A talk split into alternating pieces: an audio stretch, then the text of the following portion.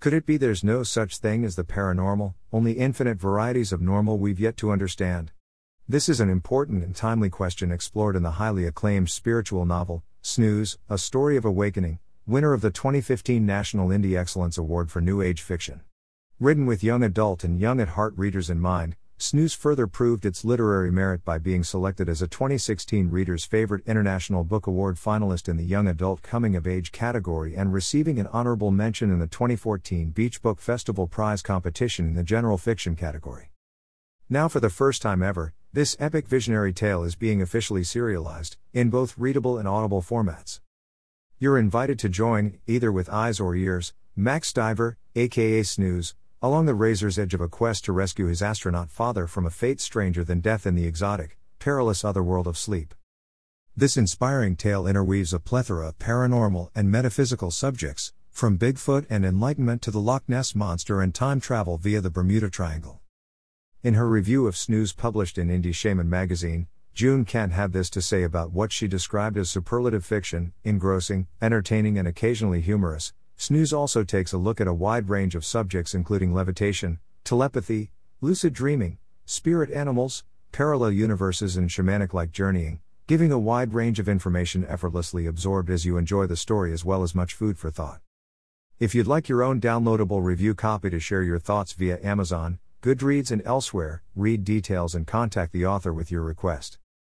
Naturally, your generous review would be greatly appreciated even if you simply enjoy the full text now being presented on this blog and numerous podcast platforms. Keep in mind that paperback and ebook versions are for sale. A complimentary online version is also available for your reading pleasure. Important, be sure to follow Snooze to Awaken and or Sol Luckman Uncensored for alerts as new chapters of the 84 in total that make up Max's extraordinary story become available. Sweet dreams. Snooze, A Story of Awakening. By Sol Luckman. Chapter 26. Seriously, what is that ghastly thing? Insisted Raoul, sitting up and examining the caul in Max's hand with wide eyed, morbid fascination. It's a caul, answered Max, still trying to process how it got there. You mean one of those creepy, membraney things some blokes are born with? Exactly. I have a second cousin in Porto Alegre who came in with one of those. A savant. Retarded, really. To this day, the poor blighter can't wipe his own bum, but he can decode any computer encryption on the planet in 10 seconds flat. Where did you get it? I was born with it. Did you hear that, Pablo? Our roommate's birthday suit included a caul.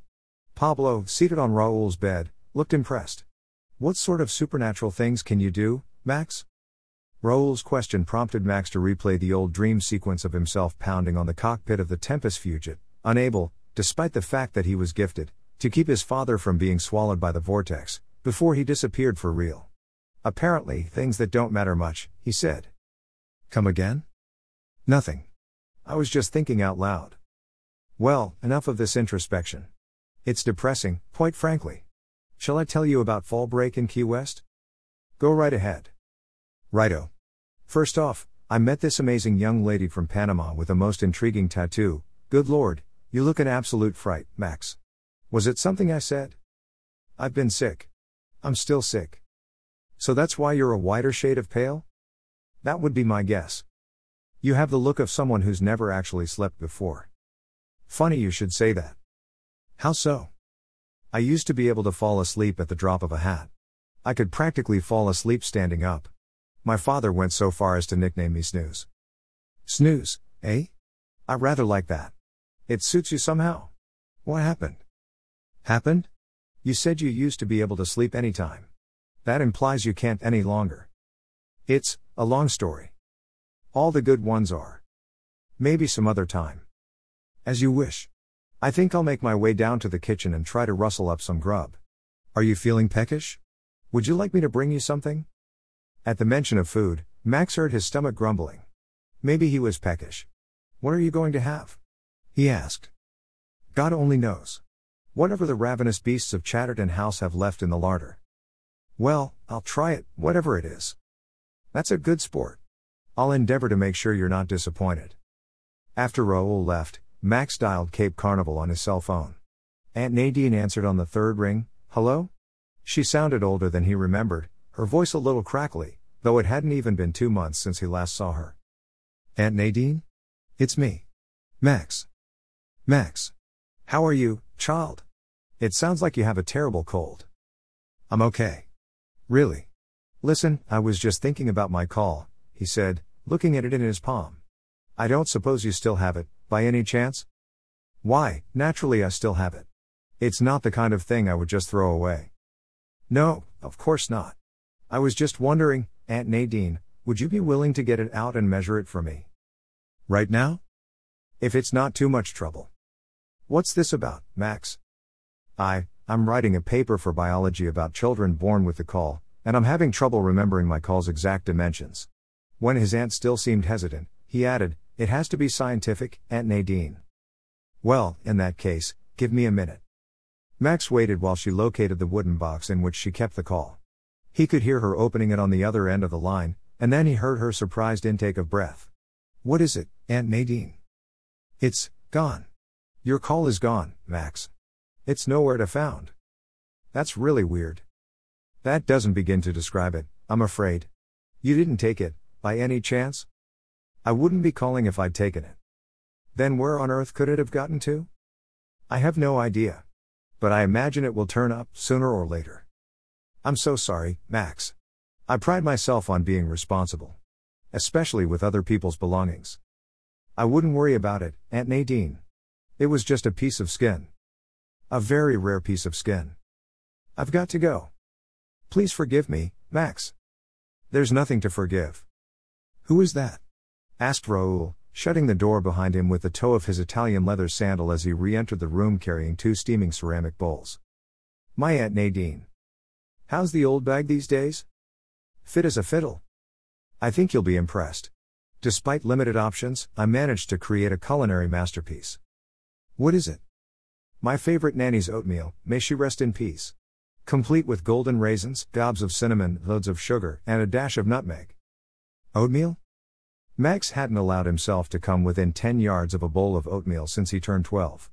The very word, oatmeal, was like kryptonite to his emotional stability, what was left of it after losing his best friend and being subjected to a nightmare that, by all indications, actually happened. Yes, oatmeal, answered Raoul. But not just any old oatmeal. Porridge. The best bloody porridge your taste buds ever encountered. Enough to make you long for old England. There's a famous scene at the beginning of Marcel Proust's epic novel, Remembrance of Things Past, in which the adult protagonist suddenly revisits his childhood in microscopic detail after merely eating a cookie he loved as a boy. Having never read this book, Max had no way of realizing he was on the cusp of experiencing his own Proustian moment. Like one of those dreams where your feet are planted in cement, Max was powerless to stop the approach of the oatmeal. Raoul seemed to hand him the bowl and accompanying spoon in super slow motion. Time congealed to an excruciating crawl in which the very steam from the concoction appeared not to rise, but merely to hover, like clouds in a photograph, above the bowl in midair. Finally, the unmistakable smell of oatmeal made its way into Max's olfactory system. Not to be denied, the scent penetrated his blocked sinuses. As it did, it cut loose a veritable barrage of memories that surfaced all at once from their hiding places, willy nilly, slicing Max's insides like so many razor blades. Memories of his father, Captain Thomas Diver, and his horrible oatmeal, which now Max would have given anything to eat by the pound. Memories of flying over the Everglades together, assembling toy airplanes and spacecraft, sailing kites in a stiff Gulf breeze, racing out to Dolphin Point and back, eating turkey sandwiches and watching Star Trek together on the couch until Captain Diver tucked his sleeping son in bed. Taking a bite of hot oatmeal, Max burst into long overdue tears. Nevertheless, he was surprised at how hungry he was. His shoulders jerked as he wept into the oatmeal he was eating. Come on, Max, give a guy a break. It doesn't taste that bad. Besides, you're making it worse by adding salt. Max wept harder and harder as he ate faster and faster. Soon the oatmeal was gone, but Max kept crying. Are you quite all right, old boy? No, Raoul. I'm not. I'll never be all right again. Never's a long time. Never. Max shook his head resolutely. Never. Never. Never. Why not?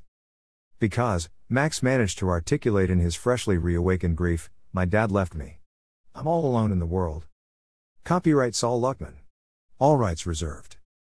Introducing Sol Luckman's new visionary novel, Kali the Destroyer. Learn about the single most censored story in the history of the human race, and why it matters today. About the author Sol Luckman is a pioneering ink and acrylic painter whose work has been featured on mainstream book covers, the fast paced trading game Bazaar, and at least one tattoo on a female leg last sighted in Australia. Sol is also an acclaimed author of fiction, nonfiction, and humor. His books include the international best selling Conscious Healing, which you can read free online, and its popular sequel, Potentiate Your DNA, available in English and Spanish.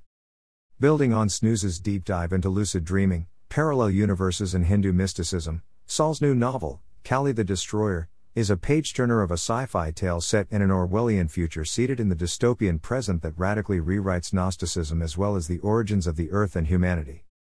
Sol's popular book of humor and satire, The Angel's Dictionary, a spirited glossary for the little devil in you, received the 2017 National Indie Excellence Award for Humor and was selected as a finalist in the humor category of both the 2018 International Book Awards and the 2018 Best Book Awards.